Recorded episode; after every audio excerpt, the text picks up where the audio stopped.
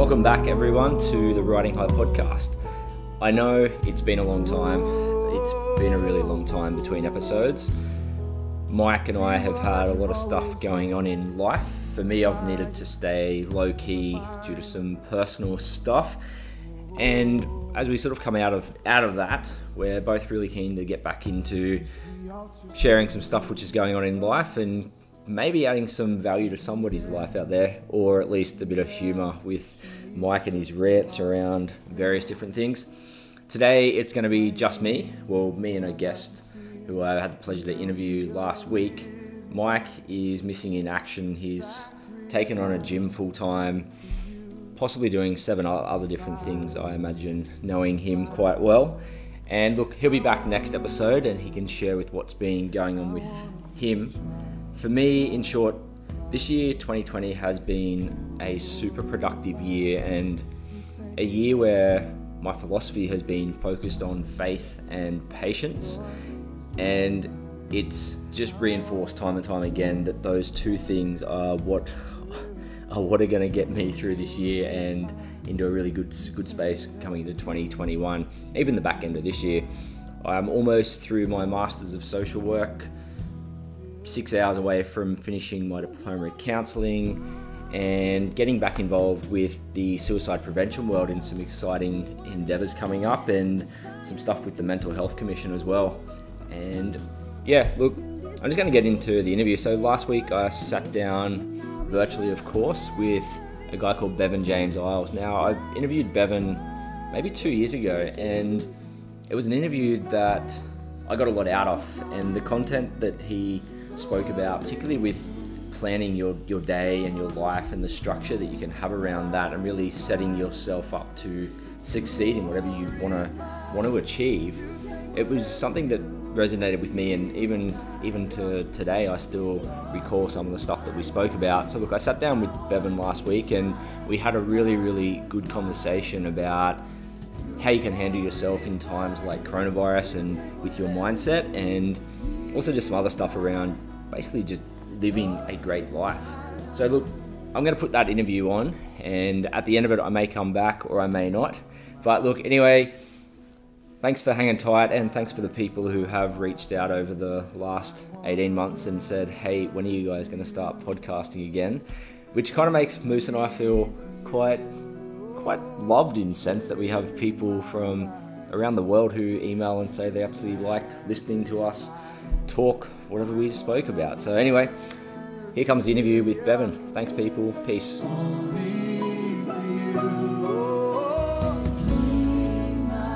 Jerry Seinfeld said, to me, if life boils down to one thing, it's movement. To live is to keep moving. For me, that sums up Bevan and his tenacity to move towards big, beautiful things for himself and those he interacts with. Bevan is an author, fitness coach, run coach, athlete, and all-round nice guy. And I'm stoked to be chatting with Bevan. Bevan, how are you, mate? Yeah, good, mate. Thanks for having me. What nice things to hear about yourself. Thank you very much.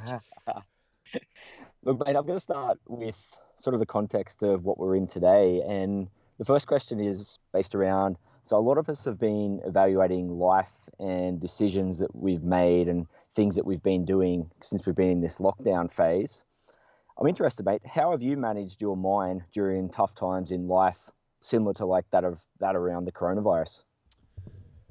Do you know, I, I think one thing I'm very fortunate, you know, you, you often think, what are you lucky to have in life? Um, and one thing that I'm lucky to have in life is a perspective that finds a good way. Um, you know, like I'm, I'm just, I've always kind of been that person who, like I have a saying, my friends always give me a bit of a hard time about it, which is, it always works out. And it's kind of a fundamental belief that I have in life. And so I think in many ways, because I have this as a foundation of, of who I am as a person, even in the most struggling times, and, and don't get me wrong, I have my insecurities, I have my doubts, and I have the moments that I have to work through, but I do fundamentally believe that the other side of this will be better. Um, and so it is just, you know, like I, I just think that I have that fundamental ability to look at something and see the way through, and, and how to keep it in perspective, um, and not make it bigger than what maybe, you know, than it really is. And so I think fundamentally it's just that the way I look at the world, and I and there's definitely been development about that, but I think also I've, like I remember as a kid, when I was walking down the street, and I, I love picking up like seeds or little things, just throwing and aiming at things. And and sometimes I'd throw something and I'd miss it. But if I'd aimed for the other thing, I would have, it would have been an awesome throw. And, and and so instead of beating myself up for not hitting the thing I was aiming to hit, I was kind of like, wow, imagine if I'd aimed for that thing, that would have been an awesome throw. And so in some ways, I think just luckily in my character perspective, I'm just very lucky I have a perspective that works for me. Okay. Yeah. That's that's a really cool perspective and a great answer. But you, you use the word luck at the end there. Do you really think it comes down to luck, or is it more of a, a characteristic of you and what you've put into developing yourself? I think um, there's a bit of both. So I do think that I am the person who is naturally optimistic, who is naturally going to believe that I can work through things. But then on top of that, there are a lot of systems I have in life that keep awareness around that. Um, so I do use a lot of tools and systems that are really about me keeping alignment and keeping focus on the right things. So yeah, you're right. There is there is definitely this kind of innate, I was always going to see the glass half full. That's definitely who I am as a person. Um, but at the same time, I also have lots of kind of little strategies and tools and things I put in place which allow me to, you know, keep that really at the forefront of my mind. Okay, okay. Optimism. I mean, I'm a fairly optimistic person too, but I guess through life I've had to learn that sometimes optimism isn't always the best perspective. Sometimes it's nice to just go, okay, stuff sucks and that's all right too. Where mm. do you sit with that in your in your philosophy of the glass is, glass is always half full versus a half empty bottle? Yeah. In terms of then going, well, you know what? Now it's time for me to actually just say, this sucks, and then try and learn from it? Like, how does that fit in? Does that make sense? Yeah, I do. And I, and I think ultimately, I think one thing we were going to become really great at is almost having measurements. Um, you know, like I think of all the areas in life where I do really well in, there's a sense of measurement in that for me. Um, mm-hmm. And so, and I think what the measurement does, like for example, I'm really good with money, and I've always been really good with money. Um, but I also budget every week. You know, and I do basic budgeting each week of my life, and I've done it for over, geez, twenty-three years now. And so when you budget each week, what you do is you stop and you see where you are financially. And so you see, oh, I'm spending a bit too much money here, and so I need to make better choices here. And in business, I'm a business owner. In business, the better understanding I do around reporting, the better understanding I can make choices moving forward. And so I'm a big believer in self-assessment. And so for like I've talked about finances and business here, but also every night I write a journal and every night I do a five-year diary. And so I do these little things each day in my life, which helps me to have an assessment of where I really am. And so when there are the suck moments, I think tools like that help you to keep things in perspective. Because I think for what a lot of people do is when they get to that hard moment, they blow it into a bigger thing. So the problem just seems tenfold and maybe not as, as big as what the problem really is. And that's why I like the idea of measurement tools, because measurement tools give you the ability to go, actually, the real problem right now is this piece of the puzzle. And so, you know, in finances, it's here, or in, in the way I'm behaving, it's here. And if you have awareness tools and kind of measurement tools, I don't know, it allows you not to inflate the real problem. And you you know, you still have to face the problem, but I, that's why I think awareness tools are such an important thing, because awareness tools get you to catch the problem earlier. So okay, like for example, kind of, yeah. you know, like if you think of like budgeting, or you know, okay, let's use me, me journaling at night. If I have a day where I've had bad eating or bad not exercised or um, or done something that's just kind of against my characteristics that are important to me, because I journal that night, I have to confront that.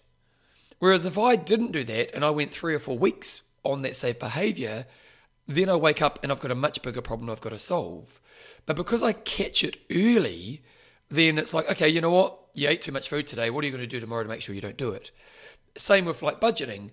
You know, if I have a week where I overspend, which I don't tend to do, but if I do, you're catching it that week. You're not waking up three months later with a whole lot of debt behind you.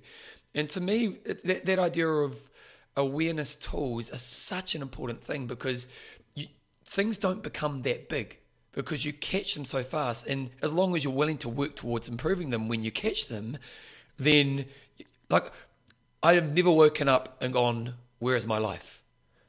you know, I've had moments where I've had days where I'm like, Bev, you're not so sharp today. But because I've got those awareness tools, I know, okay, tomorrow, what do you do to be sharp? So I think that's a really important thing to think about. I've never heard that concept of awareness tools before. I love it. I've just written down awareness tools like five times. Yeah. But for me, that that's kind of like that, that independent objective view. Like you just write down the facts of the day and then you can look at it externally. Yeah. And, and for me, it's kind of like the way I'm seeing that, it's that's a really great, great tool because you can catch the thought that you're having as it happens versus, you know, yourself, like sometimes if you're, if you let it go on for a week or a month, you've got the thought, constant thought, and then that thought turns into a feeling. So then you're thinking things and then you're feeling it yeah. and then you're feeling it, then you think it more. And yeah. then all of a sudden your behavior matches it and you get that habit where it's like, oh, I'm a bad budgeter because you've constantly thought and evaluated with the feeling and reinforced it. I love that, mate. That is awesome. Well, when you think about awareness, what's really interesting is that we all have it, but often, unfortunately, it's the adverse, it's the at the end of the line. So, you know, like for a lot of people, they do have the awareness does trigger change, but it's when they've got to the point where they don't like themselves so much, you know, and so it's that whole thing of, you know, you wake up and you are twenty kilograms overweight, and you're just sick of being overweight and you have an awareness of, I need to change something. Well, my strategy is, okay, I've eaten too much today. How do I make sure I eat, you know? So I never wake up twenty kilograms overweight. Yeah. You know? Yeah. Like I can I yeah. can quite confidently, and this isn't with arrogance, say I'm never going to be an overweight person. Now, unless there's a medical problem, but if it comes down to behavior choices, I'll never be an overweight person. Not because I'm better than anybody else, just because I've got these tools that catch that odd day where I've eaten too much. Mm-hmm. Yeah. No, I agree, I agree. That's that's a great perspective. Now, in that whole reflective thing and having these awareness tools, what are your thoughts around gratitude and forgiveness? And do you think they're linked? How do you how do you view them? Gratitude and are the gratitude and forgiveness linked? Mm, that's a really good question. Uh, oh. I haven't really thought too much about it. Well, I'll, I'll talk about the, each individually first and then maybe go. So I think ultimately, I love the idea of where do I get to spend my thinking? You know, like for me, one of the, you know, I've, I'm a very kind of try to be driven by my values. So my values are things like love and honesty and growth and these kind of, you know, if, I, if I'm trying to evolve myself, I'm trying to evolve myself around my values. But one of my fundamental values is freedom. Um, and it's partly because I was such a poor academic, so I left school with no qualifications and and kind of went down a bad path. And so the idea of I always had to have, for me to have freedom, I had to have control of my life, you know, the freedom to kind of do what I want to do with my time. But that's kind of evolved into this thing of I want the freedom to think about what I want to think about with my life.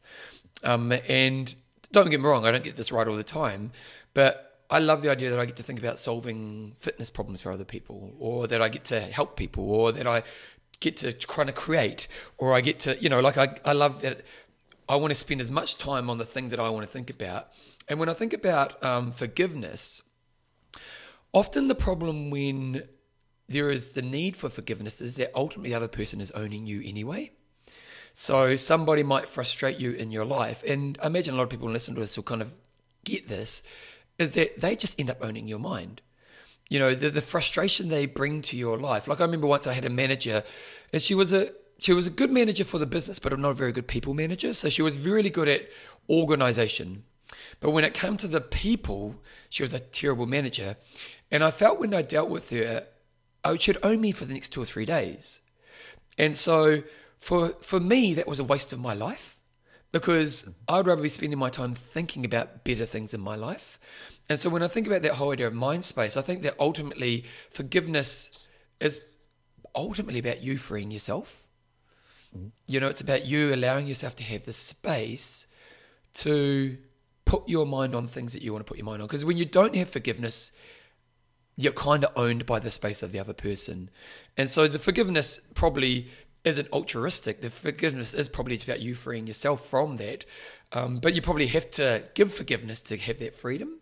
Now, I'm not sure because I'm, I'm I'm not somebody who has a lot of, I don't experience a lot of um, unfairness. You know, I don't, I don't, you know, I don't have that many people I have to forgive. So I'm not quite sure if that's something I have to experience in my life. Um, and then gratitude, I think gratitude is massive. Gratitude is massive because you know, if you can, if you can have gratitude, you can appreciate what you have. And ultimately, you know, that's, that's what we want, isn't it? Is, is we are all chasing something, or many of us are chasing things that aren't necessarily that great for us. Whereas if we can have gratitude, like, for example, I coach running in the morning, and I can be up at five in the morning setting up a bloody running course, and it's freezing cold, and, you know, it's raining and stuff. And, and I go, wow, everyone else is in bed right now. How lucky am I to have this? Now, that could be a situation I think sucks, or I can kind of go, wow, that's cool. And to me, that's what gratitude is about, is it's ultimately just having moments of allowing yourself to own that you have something great. Mm. So then the merging of them together. So I suppose the question for you is, where does that question come from? Look, it comes from a bit of similar to what you were saying about coming up at five a.m. and being like, rather than, oh, it's horrible weather, it's like, how fortunate am I to be here? Yeah. I had this perspective eight weeks ago. I had a hiking accident. Opened my leg up, bunch of stitches, mm. and for the last three days I've been in nature. And yesterday I went up this place called Devil's Thumb, yep. and it was a phenomenal hike. Like, goes up to eleven hundred meters. My buddy and I left home at five a.m., drove there. We were terrified of snakes and stuff like that. And when we hit the top, I sat there and I went, hmm, you know what? I was like really down and sort of annoyed at myself that the injury had happened. Yep. And in that moment I sort of went, you know what? It's been good. Like, I sort of forgave myself at that moment. And then in that moment, like, my gratitude, like, I just started going, you, like, yeah. just screaming at the top of this mountain. And my mate's like, what? I said, forgiveness, buddy. That's the key. And that, that's where that question came from. So, yeah. Well, one thing I love, I love this idea of don't blame yourself, blame your strategies. Like, it's interesting. You're blaming yourself for an injury. Now, what happened in the injury? It was a freak circumstance. Fell over in nature. Found some very okay. sharp nature. Yeah. So, so, so it was bad luck. Yeah. You know, like, yeah. like, you know, like, that's not you. That's not your character no. traits, you know, and no. it's interesting you were beating yourself up around yeah. a, a, a luck action or an unlucky action in life. Yeah. Um, and, and I just think there's a lot of people who you self-identify in a way that they beat themselves up, and it's about their personality. Mm. And for me, one thing I'm always trying to encourage is don't blame yourself, blame your strategies. Now, and this, or see the situation for what it really is. Because yeah. for you to be beating yourself up the fact that you tripped over in nature, that's pretty unfair on yourself. Yeah. And, and to fair to what you said, like, it's on reflection, that eight week period that I was injured was eight of the most productive weeks of okay. my life. Like, I was so focused and did so much work and achieved so much. And that's put me in the position now where I'm sitting here chatting to you, yep. t- starting the podcast again, because to me, like, Michael and I were like, it's going to be another six months, but that eight week period was just bam. So, so, that, there, so ultimately there was lots of value in that time. Yeah, yeah, yeah. there was, there was. Yeah. And look, your, your answer, it's great. It kind of leads me into the next question. And part of the study that I've been doing is around this thing called ACT. So acceptance, acceptance commitment ther- theory. Yep. And what that is, is about working with people to effectively accept where they are, identify their values, and live a life based on those values instead of oh, okay. living a life based on, okay, here's my goal, now I'm just going to go after that goal. It's no, no, set your values and adjust your goals to align with those values. Yeah. And it, it sort of, it sort of when I was studying that, it reminded me back to you talking about your success formula yeah. in life and how you do that. So I guess the thing was for me was, how have you figured out your values, and how often do you, do you need to assess them? Assess them. Well, going back to awareness, I, I assess them every day. So every morning before I get out of bed, I have this little kind of document on my phone that I read through. Um, and it, it's it's basically an awareness tool which has who am I? Basically, fundamentally, there's lots of different segments to it, but there's kind of who am I? Um Where am I right now, and what do I want to get out of today? And there's lots of segments as part of it, but one of them is just my values, and it has my values. Um, and so every day I'm assessing how you going, how you doing with those values, values, Isles. You know, like I'm just asking yourself, how you doing? Yeah. Um, and I've, I read a really good book a few years ago. I can't remember what it's called, but it was a, a sports psychologist, and he was arguing that the problem with a lot of sports nowadays is it's just about the result, it's just about winning, but ultimately the compromise of that is that we get behaviour that's actually against who we are as a person. And the greatest example for Australian listeners is Steve Smith. Steve Smith, unfortunately, put winning before his characteristics mm-hmm. when he cheated against South Africa. And you could see he the cost of the on him now getting caught never helps, but the cost on his personality was absolutely huge, because ultimately if you had asked Steve Smith, do you think you're an honest person, he would have said yes. But his actions proved that he wasn't. And that was, you know, and that's what this guy was saying in this book, was that, well, ultimately our evolution just should be about evolving our values. And we want to use sport. And he broke it down, I liked it, he broke it down into performance and um, moral values. Uh, so, so, for example, my moral values are like love, honesty, fun, stuff like that. My performance values are things like ambition, growth, and so on. Um, and so each morning I just kind of, I just kind of assess those. But one other tool that I really love that he introduced, which I introduced, is I basically choose one of my values, and for a two week period, I put, I just put a focus on it. So okay. like right now I'm doing ambition. So okay. basically all you do is when you wake up in the morning, I read my values, think about how I'm doing in them. And then I just think, okay, today you're going to try to find moments to be more ambitious, and you're going to try to take the action that takes you more towards ambition. And the whole idea is you kind of do this for a two, three week period. And what you learn is, is in every day in all your values, there's moments where you can go toward or you can go away. And it just, you know, what would I find when I do this technique is that moment hits you in the face. You know, that moment when, you know, you suddenly is a moment to be ambitious, but maybe normally you kind of shy away because you don't want to put your hand up. It's like, well, no, now here's your moment to go deeper into your value. So that process of identifying one of your values and then just trying to look for the moments in your day where you're going to take the action toward is really great. So definitely that thing of checking in daily and kind of putting the focus on a value. How do I choose my values? I think, I think fundamentally we do know what they are, but a good analogy I use is, I remember years ago, there's a fitness instructor who's a very successful fitness instructor called Kylie Gates. Uh, she's quite well known in the Australian industry. And she tells a story about how she was teaching a fitness class. And after she, she taught the class, she went to the toilet. So she's basically going to the toilet. She's sitting there in the toilet. And everybody in the room starts talking about her as an instructor. Now, they don't know she's in the, in the you know, like they don't know she's like in the changing rooms. But she can hear this conversation in the changing room, everyone talking about her as an instructor. And it's such a vulnerable moment when you think about it, eh? Yeah. yeah, definitely. And, and to definitely. me... To me, that, that's such a cool moment to think about, because there's there's the bad side of it. There's what would you hate people to, to hear said about you at that moment? You know, what would be the worst things that people could say about you in that moment? But then if we use it on the flip side, what would be the most amazing things around the values that people would say with you? And mm-hmm. for me, the values that I would want to hear is that he's honest, that he's loving, that he's, he's always growing, that, you know, he's ambitious, you know, like... When I think about, when I look at it, like, I, I, if I look at one hundred values written down, that's how I think about it, is what do I want my world to actually think that I'm great at? And not, not as in a way that I'm trying to impress the world, that feels aligned to me. Um, and I, for me, like when I look at my list of values, ultimately that's me being the ultimate me. Yeah. Mm-hmm. So that, that probably helps. That's how I figure it out, I suppose. Okay. Now you said... Something oh, you actually, sorry, no, sorry. Do you know the other way?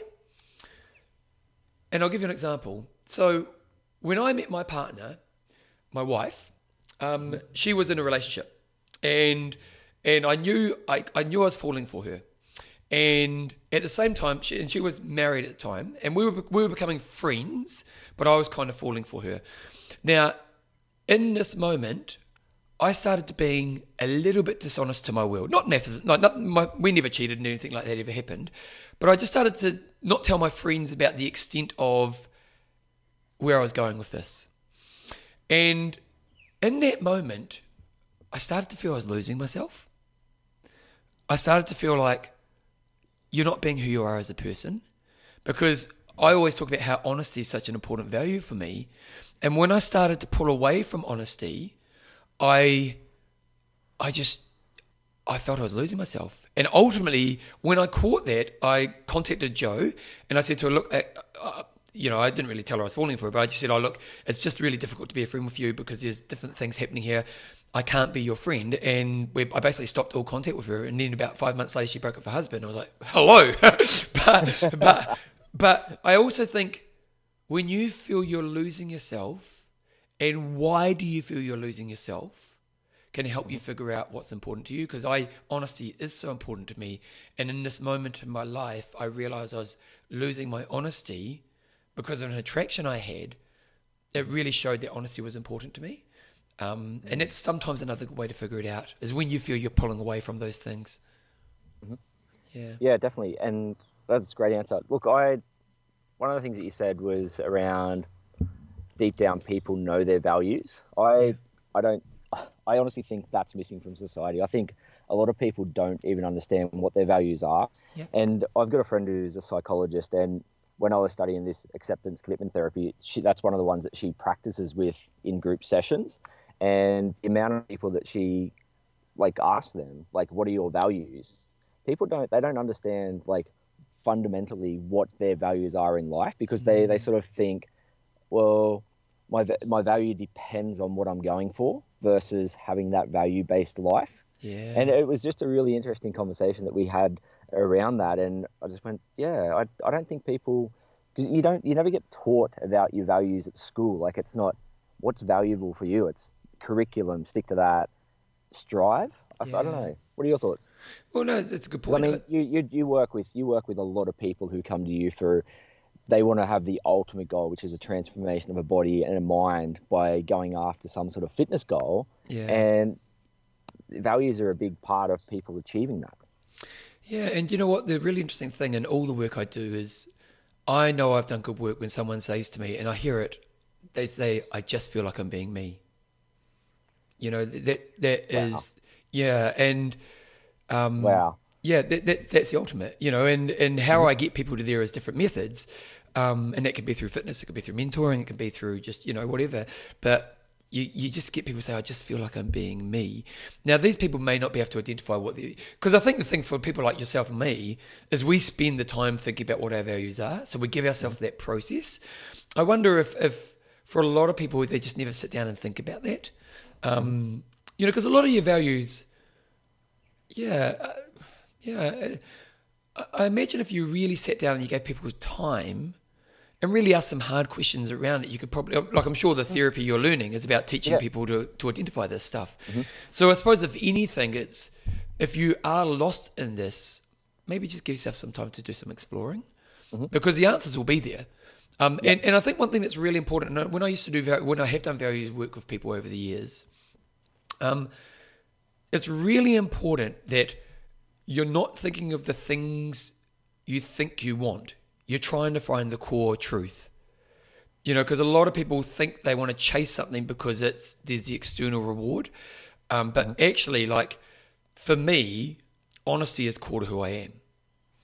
You know, it's core. Like, if I'm not being honest, I'm just not being me. Yeah. Um, whereas, you know, like... Uh, Uh, what's another value that I don't care about? Uh, I don't know. If there's a value that I don't care about, or, or like um, being, I don't know, what's a value that I don't care about? I can't even think of one right now. But but if there was a value I didn't care about, but it might someone else, okay, yeah, actually I do know. So I've got a friend who's a very, very wealthy man, very, like probably one of the wealthiest men in my city. Um, and he, he, sometimes I, could, I I'm attracted to his values. Now he's he's not unethical. He's a very he's a, the way he's made his money I really admire, but he's not who I am. But sometimes I am attracted to it because the reward of his work is a lot of money. And let's be honest, we all would like some more money. Um, and when I see that, I have to go, no, I I admire what he has, but it's not what I desire. Yeah, that's great. You know, and so, right. and so, and sometimes, so it's just that understanding of it's, it, you're not trying to chase what other people have. You're trying to understand what's really important to you. Mm-hmm. Yeah. Definitely. Now the next part, so this year, my sort of theme, as I actually started in December, was basically faith and patience. Like, I was all about faith and patience, and it's sort of mirrored on through this year. And that's the other thing, that once someone does figure out their values or they have a goal, then a lot of times people get disgruntled and like they get held back because they're like, oh, I've tried for a week, I've tried for a month. So what is it for you that has worked for you for your faith and patience to achieve what you want, whether or not it's like from a biblical sense or it's like you believe in the universe? What is it for you that that holds your holds it for you. Yeah, I'm lucky that I do believe I can achieve things. Um, it, to be honest, it's probably just growth mindset, really. Mm-hmm. You know, when you okay. think about it, um, like I, I, I'm living. I have a really interesting moment in my life right now, because if you follow me as a fitness instructor, I'm leading, you know, worldwide leading fitness professional. Mm-hmm. I stand in front of people every day. I'm confident. I, you know, I'm just. You know, I've done it for twenty-something years. I'm, I'm really, without sounding arrogant, but I'm good at what I do. Now, I'm, I'm in a band right now, and as a musician, I'm not a very good musician. And that's not me being insecure. I'm kind of like a grade three musician. So, you know, when you think of up to grade nine, I'm kind of, I'm an okay, pretty average musician. And again, this isn't coming from insecurity. It's just a fact. It's just where I sit on that scale. Um, and I've recently, my band, I'm in a band, and we've been writing songs, and we've started performing. Now, as a performer, as a musician, I'm real low skilled, really incompetent, really self-aware, really insecure. Um, it's really healthy for me. Uh, but for a lot of people, they wouldn't put themselves in that place. And especially for me, because I have a lot of credibility in another area of my life, that it's, it's easy just to want to stay safe in the thing that you're really good at. But I... I want to be a musician, I want to be creative, and I want to perform in front of people with music. So that's my ambition. And so when I think about this, it's like, I understand when I go, like a couple of weeks ago, we did an open mic. My stage presence was nothing because I was so bloody scared. I was so self-aware, so nervous. My performance had mistakes. And it, like, it was an open mic. It's kind of what it was meant to be anyway. Mm. But I'm not afraid by that, because I believe in growth mindset. So I believe that if I'm willing to confront those moments, and I'm willing to face those moments more and more, I will get better at them. And so, mm-hmm. like I'm not, a, I'm not a religious person, so I don't necessarily have that faith of a, a bigger thing. Um, mm-hmm. But what I do have is a faith that if I'm willing to do it, I can move forward. Um, and and I I like to think I have the courage to put myself in positions where I can be vulnerable that allows me to move forward. And the mm-hmm. piano playing, like seriously, I haven't been that nervous. Been that scared in, you know, about four or five years. Now, that was so healthy for me. But also, if I want to get to where I want to get to, I've got to go through those steps. But I also understand that if I'm willing to be the person who steps up and does that stuff, mm-hmm. I will get to that point down the road at some stage. Yeah, definitely. That first step in whatever it is, like yeah. a new instrument, speaking for the first time, talking about anything, you know, asking for a job, like asking a girl out. Yeah, it's it can be so terrifying. Well, it's interesting when I think back to when I was a, when I was like a drunk, um, and a druggie. What's really interesting about that is that you were so repressed in trying to do anything that the only way you thought you could do anything was with drugs and alcohol. Mm-hmm. You know, and one of the biggest things about learning to give up drugs and alcohol was to learn to do the behaviors that you thought you needed drugs and alcohol for. So like I remember going out and dancing sober for the first time, and it was such, it was kind of like me on the piano the other week, you know, like I was, you're really self-aware, you know, you, you think everyone's looking at you, you feel really weird. After about five times, you realize everyone's drunk, who gives a shit, you know? you know but, Definitely. And nowadays I'm like, like, when I go to a concert, everyone thinks I'm the guy who's on the most drugs, but, um, but you know, like, that you, you, I needed to learn I don't need those stimulants to be the person I want to be. Mm-hmm. And ultimately I think that that that understanding of I can grow, so I can, and that means I can grow in any area of my life, it allows me to kind of move towards the scary moments that allow me to grow. Yeah, definitely. That's great, and that speaks to like one of my biggest values as well, and that's authenticity. The ability to be myself, no matter what situation I'm in, yeah. where I am, to just hold, hold, stand firm and be, no, no, this is who I am. Like, it doesn't matter. Yeah. Leads me to my next question for you. So probably I've I've become, I really like Instagram. Like I love pictures and I love seeing people go out and do nature and things like that. But one of the things that you notice on that and you find out is there's a lot of insecurity, and yeah. it comes back to sort of what you're saying. So how how can people stop caring so much what others think about them? Yeah, that's a really big one. Uh, well, I think a lot of what we already talked about is really important, first of all, to know mm-hmm. yourself. Um, yep.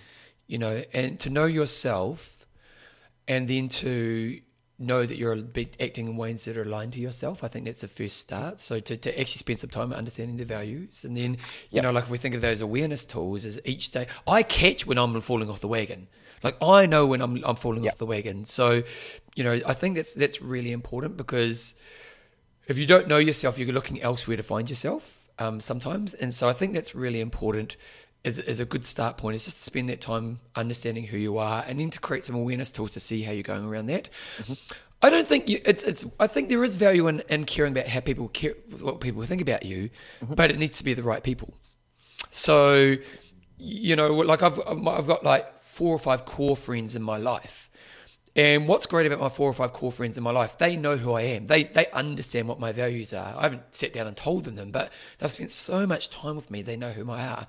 And my friends are great because th- they're going to pull me up. You know, they, they're going to say, hey, Bev, mate, you've been letting yourself down a bit here.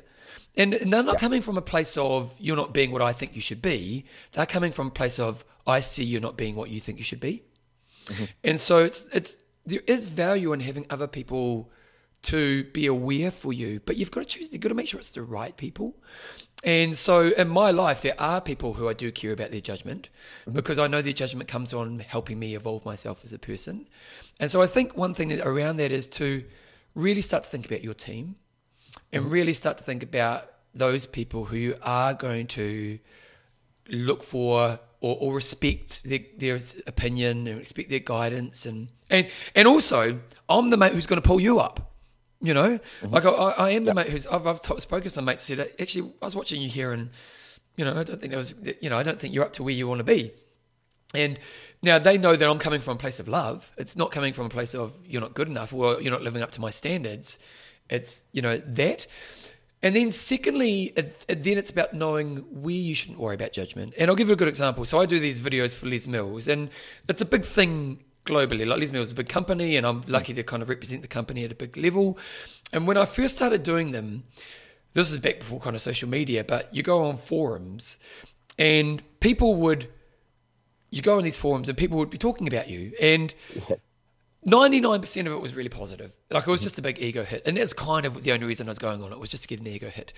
Um, but then sometimes someone would write something about you that was quite negative. And I remember one time someone wrote something that said basically I was a real snob, and, um, you know, I was just real self-involved and a real snob. Now, if you look at the evidence of how I teach fitness classes, it's just not true. It's just not a fact. You know, like, mm-hmm. you know, I'm always here fifteen minutes for a class. I go around, I talk to everyone. I know everyone's names. I I'm, I really believe engagement. It's, it's one of my strengths as an instructor. But I was so upset by this feedback. Now, the thing about this person was, it was someone who lived in a different country, had never actually done my class. So it was wrong of me to worry about judgment from that person because it didn't even know me. And so sometimes I think in the social media world, we put stuff out there looking for that gratification, looking for gratification from people who don't even know us.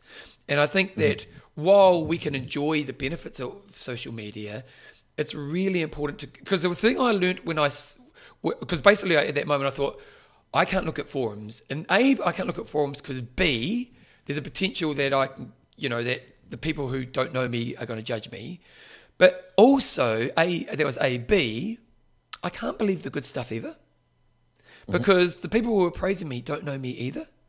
And so when one of my runners who's had an experience with me for two or three months and I've helped them grow comes up to me and says, Bevan, you've really impacted my life. Well, I've, I can see that I've helped them, so that's different. Whereas someone who's just watched me do a video and, you know, give me all this praise, which is really not real, you know, it's just because they're trying to grease up to me. You need to have perspective around that. And so mm. for me, it's about, yeah, understanding that you don't want to chase the wrong kind of praise or the wrong kind of judgment or the wrong kind of thinking what other people feel about you. Mm-hmm. And it's putting that aside, but also not feeding that for yourself. And then yep. secondly, having the right people who can guide you in ways that are really important to you. That's, that sums up. That's great. Yeah. And, and I, I completely agree. Like the right people around you is key, and knowing who to take advice from and who can pull you up. Yeah. But it also and also, oh, wait, oh, sorry, you go. Go, sorry, you go. I was just going to say it's it's very hard for people because like I know in times in my life, I've had to make decisions to not cut people out, but limit the exposure I have yeah. to them, because they're not the right person for me, and yeah. their feedback is negative and it has an impact. Yeah. And that's that's another big, big barrier for people. Yeah, totally. Well, I think one thing, that, so there's two things around there. First is, I do believe if you've got shit people in life, get rid of them. Like, I do believe. and, and sometimes it's yeah. hard, because that's family. You know, for a lot of people, yep. that is family. So it can be really, really hard. Um, but if if it's if it's ne- negative, then, you know, you're probably better off not having that person in your life. And sometimes there's some big hurdles. You know, if you're in a relationship, that's a hard thing to have to work through. But, you you know, like, there, there is a better life out there if you make those choices. Yep. Um, secondly, we also need to learn how we respond to honest feedback or honesty from other people. Uh, so one of my bad character traits is defensiveness. So, um, and I've learned to not be defensive, but but it's still something that even when someone will give me feedback, it's my kind of natural default. So I've kind of created these processes in myself to stop myself. So for example, uh, my band, we're going to record an album, and I've got this kind of cool out there strategy that hopefully can get us a hit song. It's really out there. And I went for a run with one of my very best friends a couple of weeks ago, and he's a really good musician. And I, as we we're going for this run, I told him this strategy, and he said he said to me, "Oh, there's this one problem here." Now inside myself, I'm going defensive. I'm like, "Oh, he doesn't get it." But actually, I had to stop myself, and I had to take on board what he told me. Mm-hmm. And once I stopped myself from being defensive, he was right. He was right. That was a big problem in the way I saw how to do this, put this thing together. And so also what we need to understand is, sure, there's negative people and we want to remove those people. But if we have got people in our life who care enough about us to be honest and give us good feedback to help us grow, we also need to learn how we respond that maybe actually limit what we can get from them. And defensiveness is a really good example of that. And it's something I think it will always be there for me, but it's that ability to stop myself, to not be defensive in the moment, and actually try to take on board what they're trying to teach me, and then see if they're, you know, then make an assessment if it is good advice and then act upon it. But I do think there's a little bit of us having a good understanding, because a good understanding of how we respond to these moments so that we can get very, and I also think just a good thing, I've been thinking about this with my wife recently. So sometimes my wife thinks I'm saying, it's what's your intent? You know, so what's the intent behind the comment? Because sometimes my wife, sometimes my wife will, if she's in an insecure place, I'll make a comment and she thinks that my comment's coming from judgment. Now, it's because she's in an insecure place. So I might make a comment, and it's probably pretty minor, but because she's in an insecure place, she takes that comment as judgment. Now, my intent of that comment, now, can I, I can be honest, I've got the most amazing wife in the world. She's She's intelligent. She's she's just everything I could have ever hoped in her wife. I never judge my wife, like like, and I'm I'm really not yeah. being. I'm really I, I I couldn't have got a better person. Like, seriously, I love the crap out of her. I never judge her, but when sometimes when she's insecure, she takes some of my comments as judgment. Now, I probably do that as well. We all do this, but sometimes we've got to go, what's the intent behind that comment? Because, like, when my friend gave that comment to me, he wasn't saying, "Oh, that's a failing strategy." His intent was to help me. But if I was defensive, he was going, "He doesn't believe in me." Or if I was being insecure, "He doesn't believe in me. He doesn't, he, you know, he, he he thinks I'm going to fail." So if I was insecure in that moment, I would have saw his intent as, "He thinks I'll fail." But ultimately, in that moment, he was just trying to help me. And because I stopped myself from being defensive and I wasn't insecure in the moment, I could see that his solution was actually pretty right. And he was coming from a place of, I want to help Bevan in this moment. And so sometimes we've just got to be aware of how we work against ourselves when we are hearing honest feedback from our world. It's one of the hardest characteristics of what yeah. I define as, like, humility, because that, to actually be humble enough to go, "Oh, maybe they are trying to help me." And yeah, that's yeah. something I'm constantly working on as well. Yeah, I, I, I just love that idea of thinking of what's the intent behind the person's behaviours. Mm-hmm. You know, and it's like, and I think sometimes we've got to take a step back and, and look for the general trend, because if we're in a vulnerable moment, we will take their intent the wrong way, or there's a high chance we'll take their intent the wrong way. Mm-hmm. Whereas if I look at my mate who gave me the feedback, he's never really done anything that says he doesn't back me.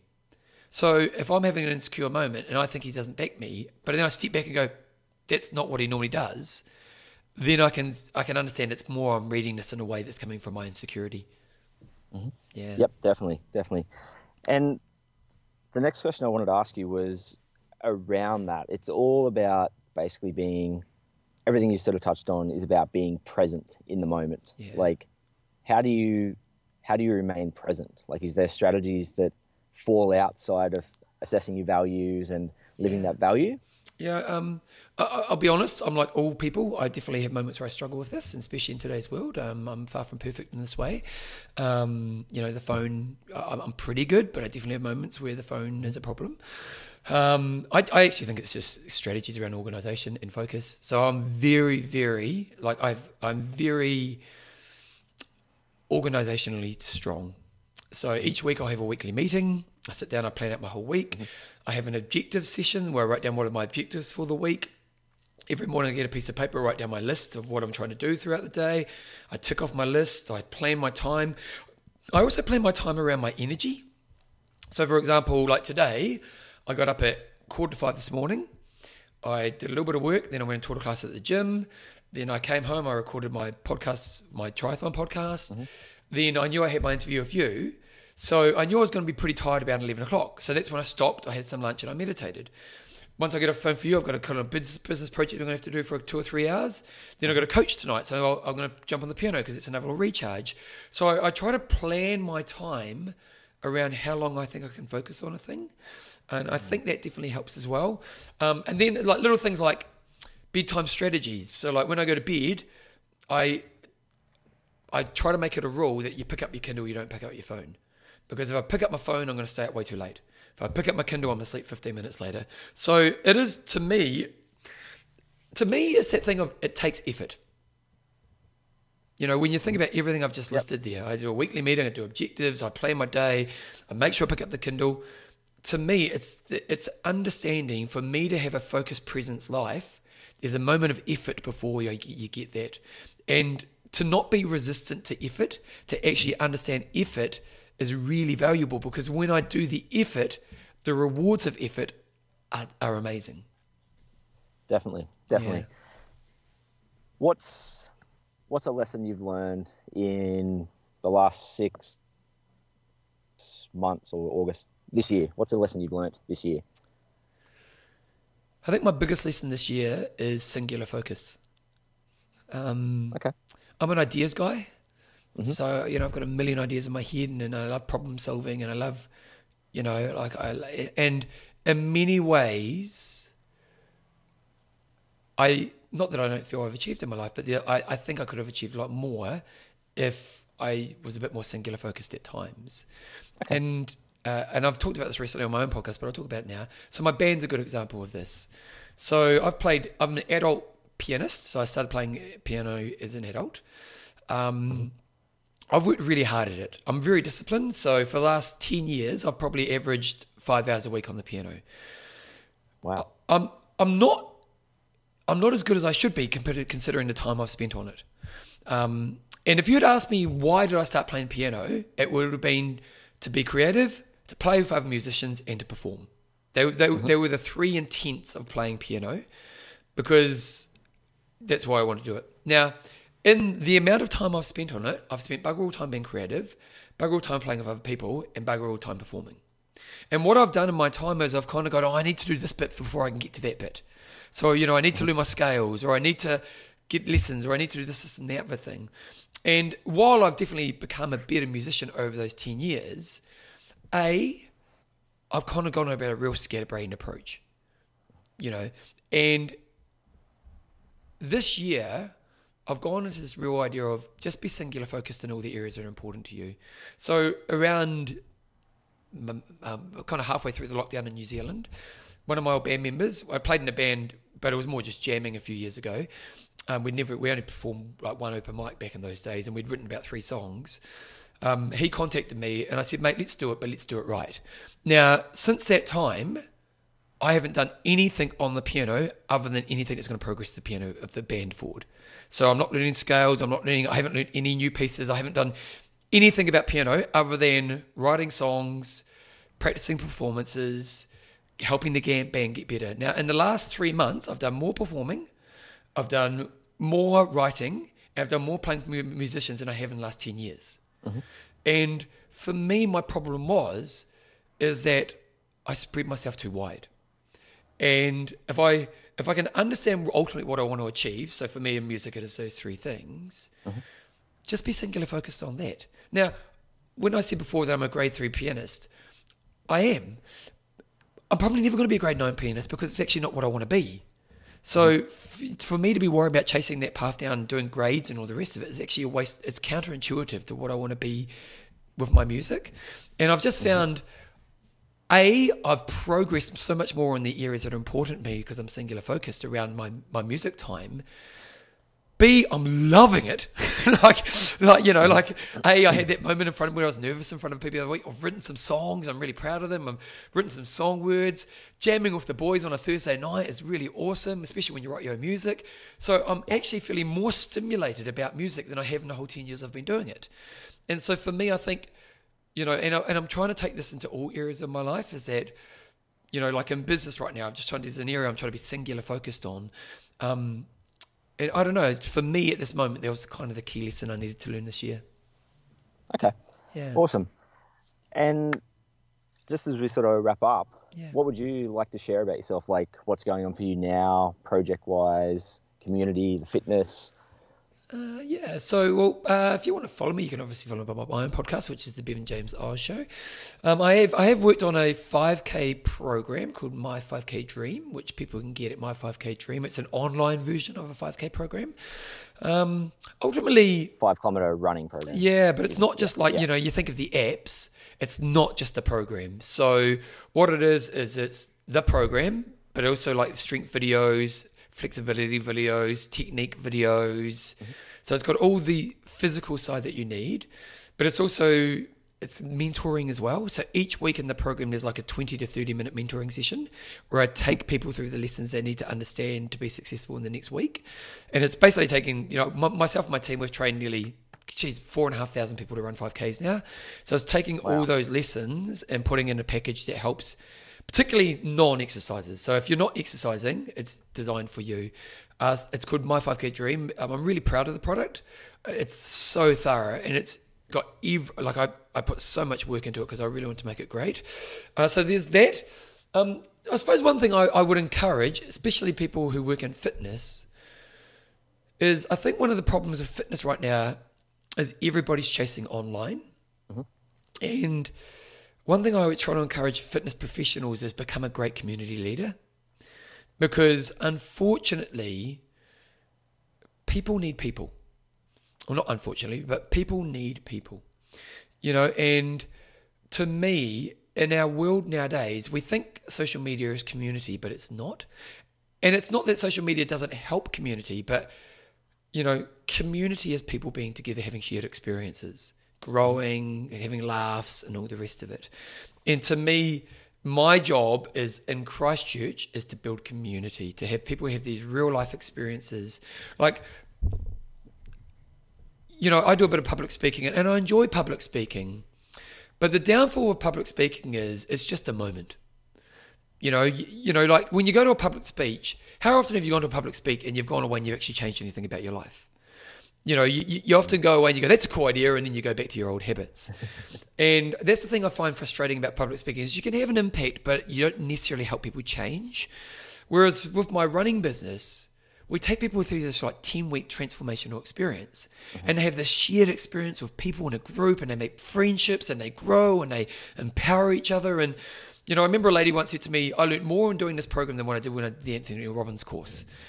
And to me, that's what fitness leaders should be doing. You know, sure, the internet has a place, but just spend your time trying to build a cool community in your own local area, because the world needs more communities. And in this time where people are time poor and attention poor and kind of people poor, we want to make sure that we're providing opportunities for actually people to have those genuine human connections. Definitely, definitely. Yeah. Mate, last question. Yeah, go for it. What are you most proud of? Do you know what? I, I, got, I got asked this a while ago, and it's, I'm very, there's kind of lots of, I'm very, I'm lucky because I've got lots that I'm proud of. I think I'm, I'm probably most proud of the fact that I've been have to have a career that's about helping people. Um, You know, this is a hard game. Fitness, there's no money in fitness. Now, admittedly, because I'm good with money and I invested young, it, it's, it's helped me. Um, but a life of helping people has many challenges. Um, and most people in my industry, especially when they get to my age, have moved on because it, it, it's just tough. Um, but I'm really proud of the fact that I've been able to maintain a career in this, in helping people. Um, and more importantly, that we actually do help people. Like with our five K product, we're trying to help people. Like, think of someone forty-five years old, hasn't exercised their whole adult life, overweight, insecure around exercise. You know, that, that we've had people tell us they come to the first session and stay in the car and watch the first session before they come to the second session. They're that scared of exercise. And our, our five K program has a ninety percent success rate.